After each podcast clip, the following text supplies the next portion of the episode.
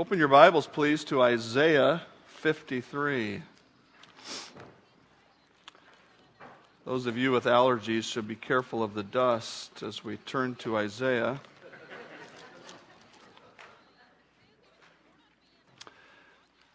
Actually, unless you've been reading the Through the Bible thing, and then you might be in Isaiah right now. Oh, I am I have been gearing up for a project at my house. Uh, been there six years. We're down to two projects, sort of, two and a half, to uh, finish what we have intended to do. And, and uh, this one, though, uh, next week, Timber Brinkley is coming to preach, and that's probably a good thing because I might not be able to walk by next week. I'm not sure. going to build a retaining wall on the south side of my house there and uh, move a lot of heavy blocks. And so if any of you are really spiritual, you'll come and help me. oh, shoot. Yeah. I'm trying to figure out how uh, Huck Finn did that when he got all those people to work for him, paint the fence, you know. I, I, uh, I used to try with my neighbor next door. I had a young, uh, a single guy living across the street, and every time I was splitting wood, I'd holler out to him, I've got a free workout program over here. No membership fees. Uh, we'll build your muscles. Try as I might, I just can't get other people to do my work. Labor Day is a celebration of work, celebration of labor, of the, of the value of labor, of, of the importance of labor. And we all know that we have to work if we want to be rewarded with a paycheck, or we have to work if we want to have a project done at, at home. But today, if you notice the title of my sermon, I'm calling that an Unlabor Day celebration. Because today, on the day that we uh, not only think, or this weekend as we think about labor, but as we think about the Lord's Supper, we have the opportunity to say, Christ worked for me. And to celebrate the fact that we don't have to work in regard to the forgiving of our sins. And so I want to read from a familiar passage of Scripture. We're going to read at length, but we're going to focus in on just uh, one part of this text from Isaiah 53, verse 1. Who has believed our report? And to whom has the arm of the Lord been revealed? For he, it's talking about Jesus, for he shall grow up before him as a tender plant, as a root out of dry ground. He has no form or comeliness, and when we see him, there is no beauty that we should desire him. He is despised and rejected by men, a man of sorrows and acquainted with grief, and we hid, as it were, our faces from him. He was despised, and we did not esteem him. Surely he has borne our griefs, he has carried our sorrows, yet we esteemed him stricken, smitten by God, and afflicted. But he was wounded for our transgressions, he was bruised for our iniquities. The chastisement for our peace was upon him, and by his stripes we are healed. All we like sheep have gone astray. We have turned every one to his own way and the Lord has laid on him the iniquity of us all. He was oppressed and he was afflicted, yet he opened not his mouth. He was led as a lamb to the slaughter, and as a sheep before its shearers is silent, so he opened not his mouth. He was taken from prison and from judgment, and who will declare his generation? For he was cut off from the land of the living. For the transgressions of my people he was stricken. And they have made his grave with the wicked, but with the rich at his death, because he had no violence, nor was any deceit in his mouth. Yet it pleased the Lord to bruise him. He has put him to grief. When you make his soul an offering for sin, he shall see his seed, he shall prolong his days, and the pleasure of the Lord shall prosper in his hand. He shall see the labor of his soul and be satisfied. By his knowledge, my righteous servant shall justify many, for he shall bear their iniquities. Therefore, I will divide him a portion with the great, and he will, shall divide the spoil with the strong, because he poured out his soul unto death, and he was numbered with the transgressors, and he bore the sin of many, and he made intercession for the transgressors. This whole wonderful chapter is about Christ and, and his work on the cross, the work of salvation. And verse 11 is the verse that we want to key in on today and on just one concept here. It says, God shall see the labor of Jesus' soul, and he shall be satisfied. By his knowledge, my righteous servant shall justify many, for he shall bear their iniquities. The labor that we want to talk about today, the labor that we get the benefit from, is the labor of Christ to pay for our sins. God saw the labor of Christ's soul and was satisfied. In order to understand this, we need to look at God's demand we need to understand why Christ want, why God wanted Christ to labor. Why would he be happy with Christ dying on the cross? And it starts with understanding God's demand, which is punishment of sin. God is a righteous God, and when he created us, from the very beginning, he said, Look, I want you to live according to my will. If you don't, there will be punishment. And the Lord God commanded the man, saying, Of every tree of the garden you may freely eat, but of the tree of the knowledge of good and evil you shall not eat. For in the day that you eat of it, you shall surely die. God told mankind, He said, If you sin, you will be punished. In particular, this, this punishment involved two aspects of death. If you look at it in the original Hebrew language, it says something like this If you do this, dying, you shall die. The visible kind of death that we see is physical death. God didn't create mankind to die. Those people today who will tell you that death is a normal part of life are only saying it's usual. It's consistent. It comes with the territory. But it's not normal as in God wanted it to be so. But not only is there physical death, there's spiritual death. Dying, you shall die. Then Adam said to him, then, then God said to Adam, Because you have listened to the voice of your wife, and you have eaten from the tree of which I commanded you, saying, You shall not eat of it. Cursed is the ground for your sake. In toil you shall eat of it all the days of your life. Both thorns and thistles it shall bring forth for you, and you shall eat the herb of the field. In the sweat of your face you shall eat bread till you return to the ground, for out of it you were taken, for dust you are, and to dust you shall return. God set up a plan he told Adam and Eve about it before they sinned. He's not capricious or unfair so that he comes along after the fact and then says, No, you shouldn't have done that. No, right up front, he said, Here's the standard obey me. You, can, you, you need to have children, you need to rule the earth, you need to tend the garden, and there's one thing not to do. One thing. Those people who call God unfair, need to really look at this situation. Think about Adam and Eve's condition. A perfect marriage. I mean, two people with no sin, no background, no in laws, no children, no weeds, no house that needs to be fixed a perfect environment at a temperate climate. They were naked and not ashamed. Some Bible scholars looking at all of Bible truth thinks they might have been clothed with light. It's possible that they couldn't actually see each other's nakedness because of being clothed with light. Either that or they just weren't ashamed at all. It was a perfect environment. It was a perfect world. And God said, There's one thing, there's one thing you cannot do.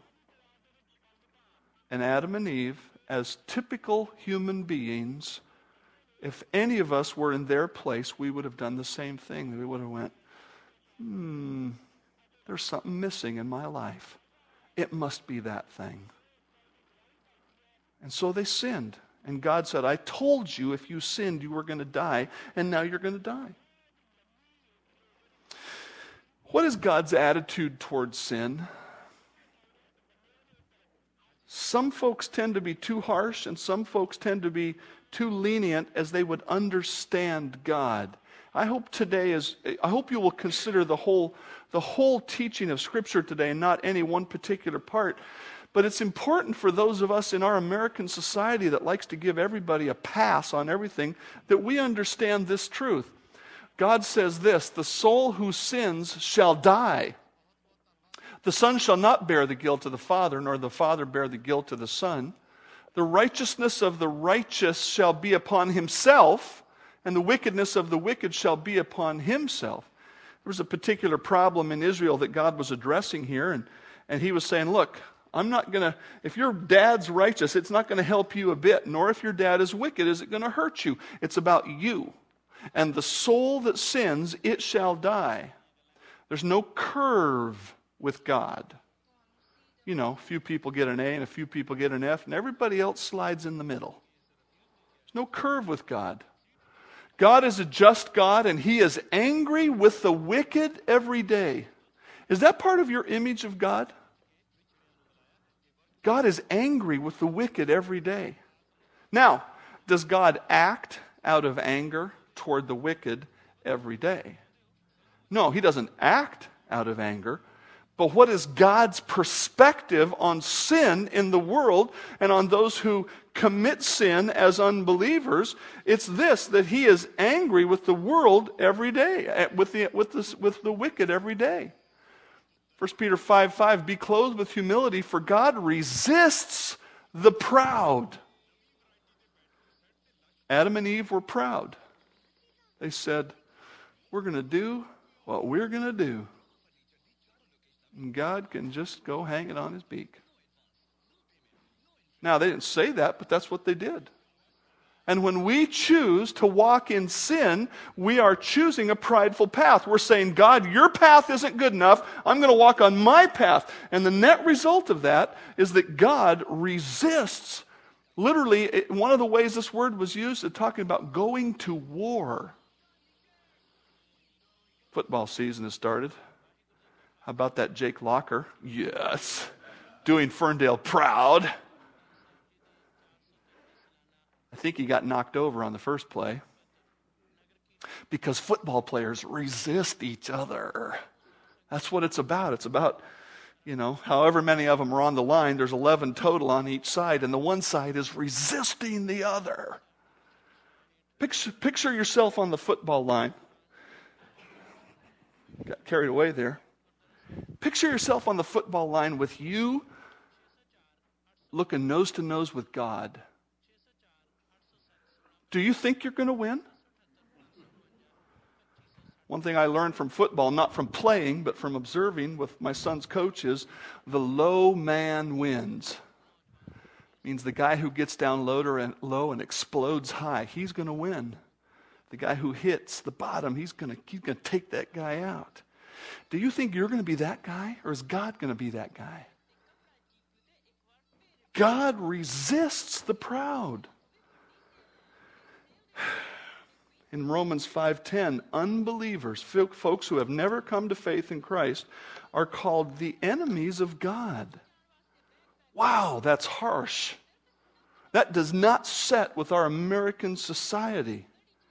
But you've got to get a mental picture on God's perspective. Here's a bill.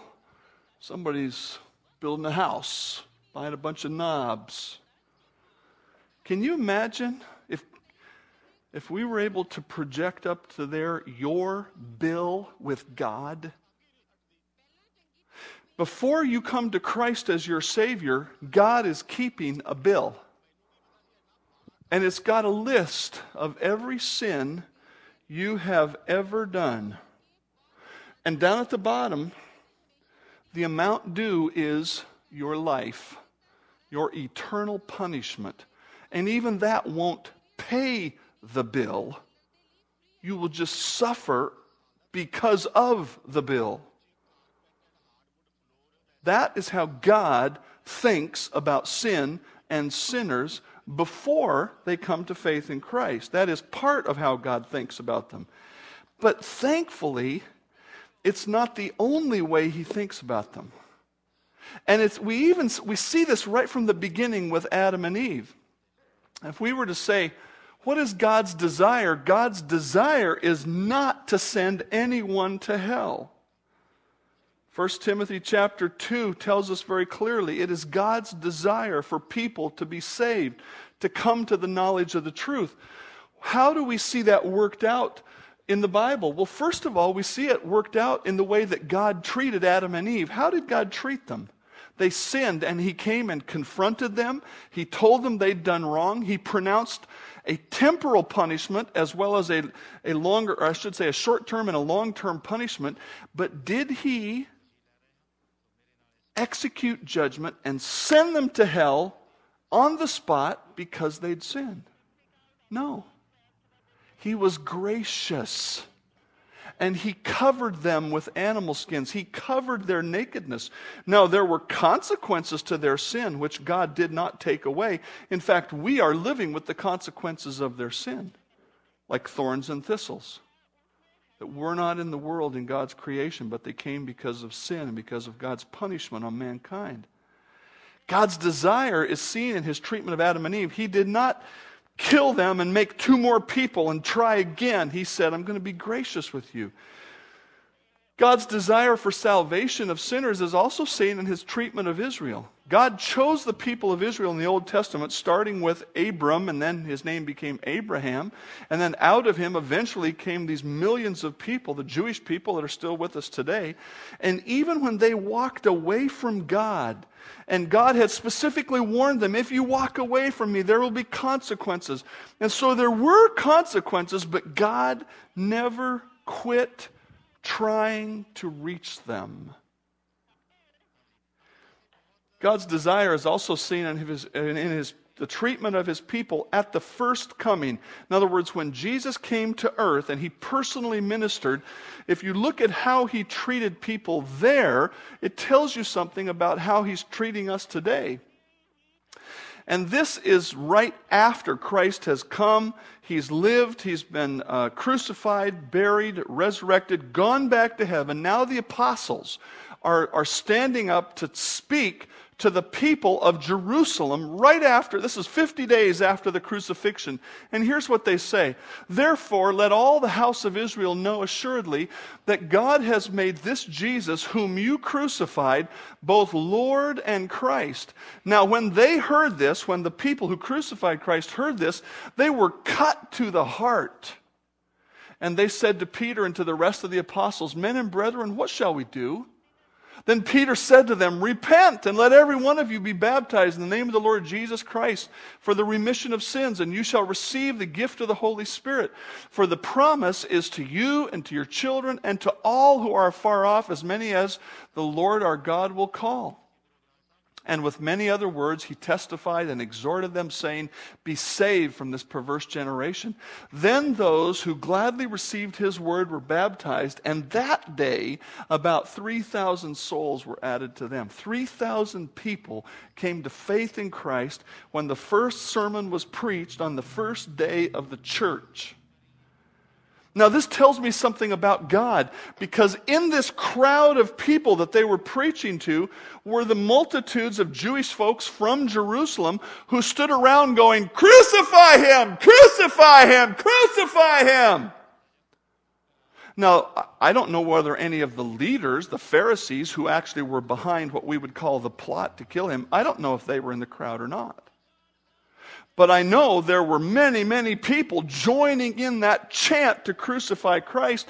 And now some of those people appear to be standing here. And what does God do? Does he reach down and go, You crucified Jesus. You go to hell. You, cruci- you go to hell. Does he do that? Or does he reach down and say, you know what, folks? You were wrong about Jesus. Here's the truth, and the apostles share the truth from the Old Testament. And here's a chance for you to change your mind, to repent. That's what the word means. And so while God hates sin, while he's angry with sinners, he loves them and he wants them to be saved. I've been very angry with my dog this week.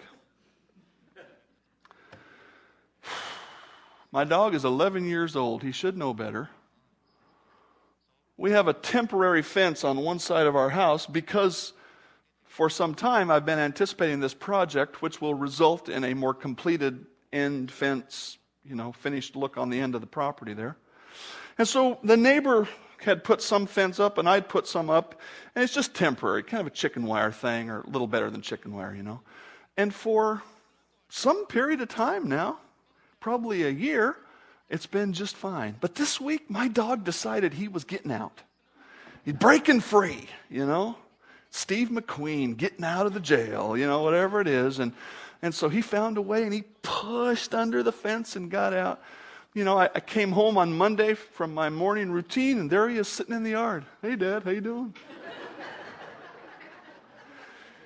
And I think, yeah, my wife, she messed up. She left the dog out, you know. So I put him back inside, and, and then I had to go maybe to town or something, and I came back, and he comes out and he goes, hey, what's happening? Son of a gun.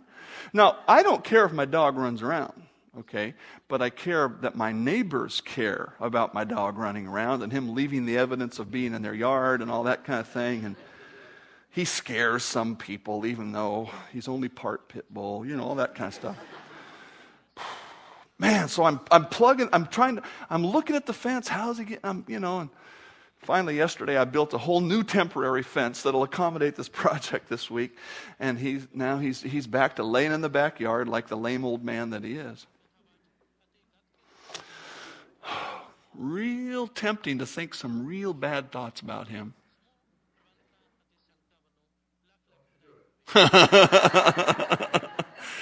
couple times I wouldn't have minded just shooting him.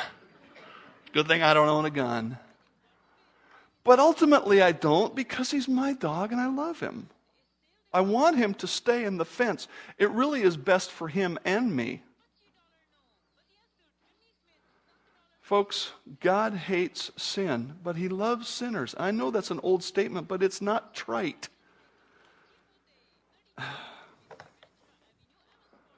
The Lord is not slack concerning his promise, as some count slackness or slowness, but he's patient toward us, not willing that any should perish, but that all should come to repentance, that all should come to change their mind.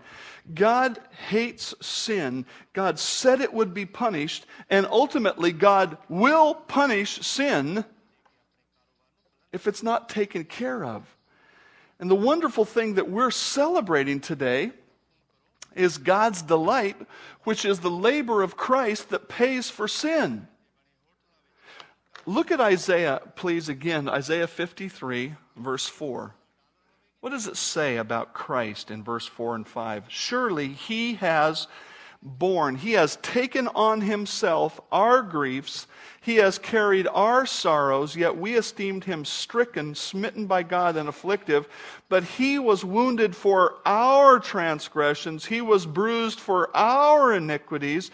The chastisement for our peace was on him, and by his stripes we are healed.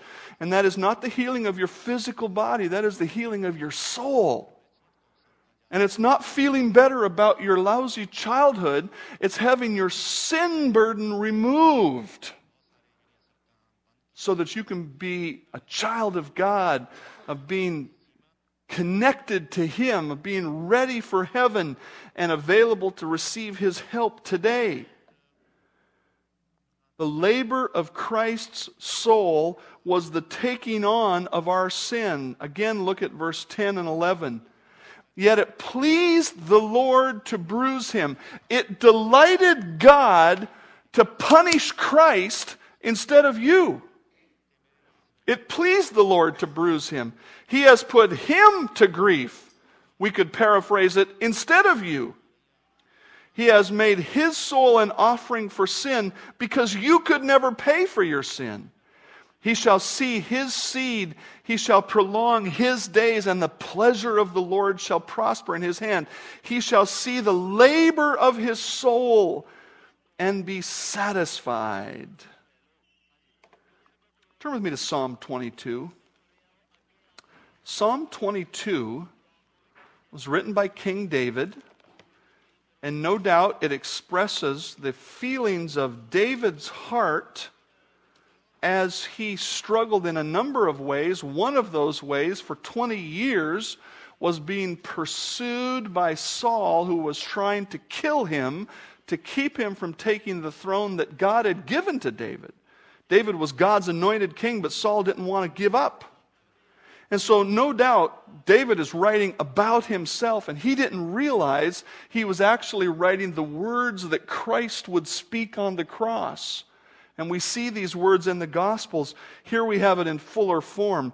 My God, my God, why have you forsaken me? Why are you so far from helping me and from the words of my groaning? Oh my God, I cry in the daytime, but you do not hear. I cry in the night season, and you are and and, and I am not silent, but you are holy, enthroned in the praises of Israel. Our fathers trusted in you, they trusted and you delivered them. They cried to you and they were delivered. They trusted in you and were not ashamed. But I am a worm and no man, a reproach of men, and despised by the people. All those who see me ridicule me. They shoot out the lip. They shake the head, saying, He trusted in the Lord. Let him rescue him. Let him deliver him, since he delights in him. But you are he who took me out of the womb. You made me trust while on my mother's breast. I was cast upon you from birth, from my mother's womb. You have been my God. Be not far from me, for trouble is near, for there is none to help. Many bulls have surrounded me. Strong bulls of Bashan have encircled me. They gape at me with their mouths like a raging and roaring lion. I am poured out like water, and all my bones are out of joint. My heart is like wax it has melted within me. My strength is dried up like a potsherd, and my tongue clings to my jaws. You have brought me to the dust of earth, for dogs have surrounded me. The congregation of the wicked has enclosed me. They pierced my hands and my feet. I can count all my bones. They look and stare at me. They divide my garments among them, and for my clothing they cast lots. But you, O Lord, do not be far from me. O my strength, hasten to help me. That, my friend, is the labor of the soul of Christ. That's Christ. That's, that's you hearing the conversation between Christ and God while he's on the cross. We see a few of those words when he says, My God, my God, why have you forsaken me? And God made the earth dark and he poured out your sin onto Christ for three hours. The thing that you have to understand, that the, the, confusion that some people have is they think they could pay for their own sin, and God says there's no way you could pay for your own sin. You could suffer for eternity, and because you're unrighteous, it wouldn't matter a lick to my righteous judgment. But Christ, being righteous and the Son of God, took on human flesh and was able to take the punishment of God going all the way to death and then being raised again victorious over death. And that labor that Christ went through pleased God. Did it please God because God is some kind of a sadist? No, not at all. It pleased God because he loved us. In this is love, not that we love God, but that He loved us and sent His Son to be the propitiation for our sins. This is the, the theological concept that we're working on today. The word propitiation means to appease or to satisfy. And it's the same concept from Isaiah 53 11 when it says, God looks at the labor of Christ's soul and he is satisfied. God was not happy to make Christ suffer in and of itself, but he was happy to let Christ suffer so you wouldn't have to. Because God looked down at you and he looked down at me and he said, Those folks will not be able to stand my punishment. And if I don't do something, they will go to hell. And they will be punished forever and ever and ever. And so God's delight is in letting Christ labor for us. He has come and now he has satisfied God's righteous judgment. Whom God sent forth, Jesus, whom God sent forth as a satisfaction of his wrath against sin by his blood through faith to demonstrate his righteousness because in his forbearance God had passed over the sins that were previously committed. Here's the wonderful truth that if you've never grasped, you need to. And it's this mercy and truth have met together, righteousness and peace have kissed. See, God hates sin, and God loves sinners. And I hope you understand that I don't believe God was confounded when I say he's in a dilemma. How can he bring together the truth that sin must be punished and the mercy that makes him not want to punish it? How can he do it? There's only one way he can do it, and that is for somebody else to suffer and pay for the sin. And when that happens, truth and mercy come together, righteousness and peace kiss. And you are the beneficiary of this labor. C.I. Scofield, whose notes were the basis of the first study Bible, the Scofield Study Bible, said this God is love and holiness, his highest attribute. His law is the expression of his holiness, the cross, the expression of his love. And in the cross, there is such a doing right by the moral order of the universe, such a meeting in the sinner's behalf of the inflexible demand of the law, that the love of God may flow unhindered to the sinner with no compromise of his holiness.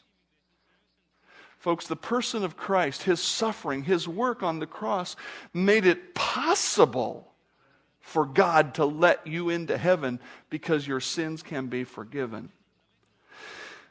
Now, there's a further, there's a further element in this that I want you to consider. And as we think about the result of the work of Christ, we would say this. First of all, what does God declare? Because of the work of Christ, the work in which He satisfied the demand of God for punishment, first of all, salvation is available. 1 John 2 2 on the ground of this gospel, uh, on the basis of 1 John 2 2, the basis that God has saved us through the work of Christ. Unsaved people, people who have never believed in Christ as their Savior, are free to come by faith to God, knowing they will not be punished or reproved, but rather received and saved forever. Some of you may have wandered in here today thinking, what's a Baptist church about? And now you're thinking, I knew it, the doggone fire and brimstone. But the fire and brimstone comes with the extinguisher. The result of this God's hating of sin and, and the work of Christ is salvation is available. Yes, God will punish you in hell forever if you don't accept Christ. But yes, you can have your sins washed away. You can be a new person in Christ if you will believe. In the, in the book of Acts that we read there earlier, it says you need to repent. The word repent means to change your mind about the facts. Change your mind about who Christ was. He was the Son of God and our Savior. Change your mind about who you are. You're a sinner who cannot save themselves. Change your mind about faith, and that is you need to believe, not wait till you understand. Salvation is available. Secondly, salvation is free. Our attempts to labor for salvation are useless. We are like an unclean thing, and all our, un, all our righteousnesses are like filthy rags. You know what the best rendering in modern understanding of a filthy rag would be? A dirty diaper. I didn't change my diapers when my kids were young. That was women's work. Now I'm enlightened. It'll be my daughter's job to change my grandson's diapers. and her husband's job. when you try to earn salvation, God goes, that stinks. That's how he receives it. He doesn't look down and go, hey, nice try, give it another shot. He doesn't pat you on the back and say, well, that's better than living ungodly.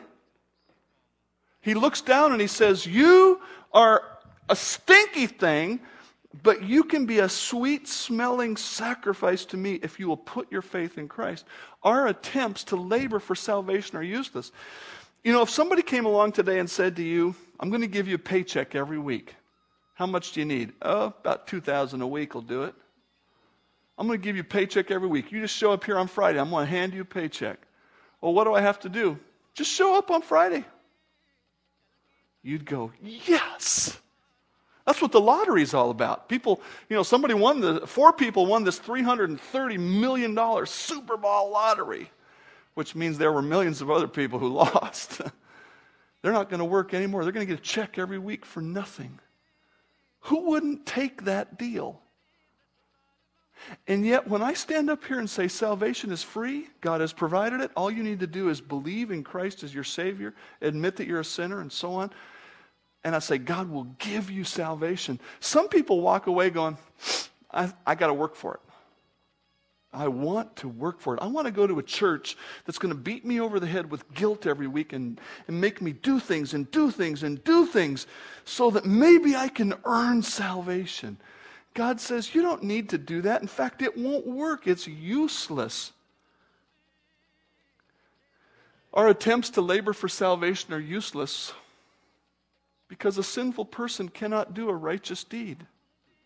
It can't happen. Do you not know that the unrighteous will not inherit the kingdom of God? Don't be deceived. Neither fornicators, nor idolaters, adulterers, homosexuals, sodomites nor thieves, nor covetous, or drunkards, revilers, extortioners. A sinful person cannot do a righteous thing. But our attempts to labor for salvation are, are also unnecessary.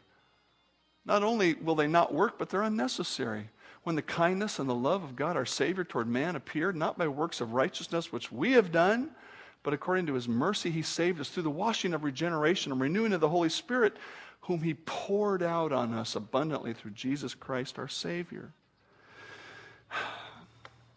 One year, on a break from college, my mom got me a job with a bank. It was just a short, you know, two or three week long deal. I was working with the boss's son, and the first thing he told me was the key to this job is make it last. In other words, don't work too hard, don't work too fast. In other words, it was a perfect George Costanza dream job. But apparently, I worked too hard and too fast because I got let go and he kept working. Friends, God has made salvation free, no work, and all benefit. Salvation is available, salvation is free, salvation is simple. Beyond these facts that we have discussed today, God doesn't ask you to understand or to know any other things. He asks you to believe. The classic verse being this one For God so loved the world that he gave his only begotten Son, that whoever believes in him should not perish, but have everlasting life. Not he who understands everything about God, not he who does a whole bunch of good works, but the one who believes will be saved. Next July, we're going to have two residents from the shepherd's home come to our church along with um, one of the uh, administrators there. And if you are new to our church, the shepherd's home is a place where retarded adults live. And it started out as a home for children, and all those kids grew up, and now I don't know how many folks they have there, a couple hundred, and they provide living for them and jobs and everything, and, and they have chapel services, and they teach them the Bible. And these people can't read or write, but they know God's Word, and they know Christ as their Savior. And you're going to get a chance to see that firsthand and see them quote scripture and know the truth of God. And we think, how is that possible? It's possible because they believe. If anybody has childlike faith, we're too smart for that. And so we go on trying to earn our salvation, but we don't have to. We need to believe God has made salvation simple. There's one more thing, one more burden on my heart this morning, and that's this salvation is thorough. What do I mean by that? Listen to these verses. In him we have redemption through his blood, the forgiveness of sins according to the riches of his grace. Now, does that verse say we have the forgiveness of some sins? And you, being dead in your trespasses and the uncircumcision of your flesh, he has made alive together with him, having forgiven you some of your trespasses? Or did he forgive them all? If we confess our sins, he is faithful and just to forgive us our sins and to cleanse us from almost all unrighteousness. No, he's, he cleanses us from all. I write to you, little children, because your sins are forgiven. What sins did God not forgive? What sins will God not forgive? None. He forgives them all. You see, as many of us as have come to Christ as our Savior, we know that salvation is free. We know that, that what we need to do is believe, but sometimes we get to thinking, you know, there's this thing that I did. And somehow I've got to make that up to God. I know that He forgives all this stuff, but you know, this thing here, this was really, really bad. I mean, I've known people that tried to commit suicide because somehow they're trying to punish themselves because they believe they've done bad things that can't be forgiven. Friends, when God says He forgives, He forgives all of our sin. Labor Day tomorrow is the last lazy day of summer. We hope it'll be summery. We celebrate labor by doing nothing. What a glorious holiday. The Lord's Supper is a celebration of labor in which we do nothing. We eat the bread, we drink the juice, and we say, Thank you, Christ Thank you for saving my soul. I'm going to sing a song to give you a chance to meditate on God's truth. If you're here today and you've never believed in Christ as your Savior, you can do it. Sitting where you are, talk to God. Let Him forgive your sin. If you're here today struggling with a sin, receive God's forgiveness today. With me in prayer.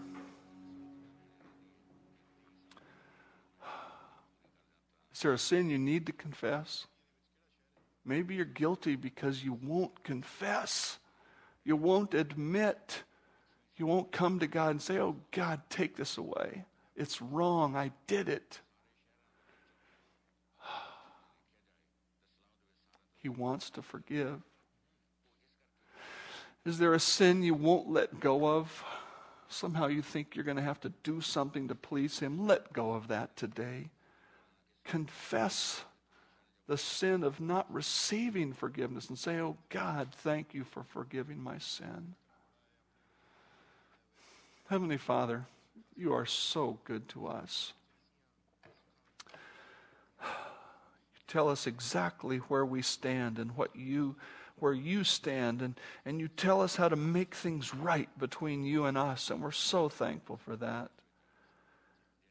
May our hearts be completely in tune with you as we come to this table and, and rejoice in the forgiveness of our sin purchased by the labor of Christ. I pray in Christ's name, amen.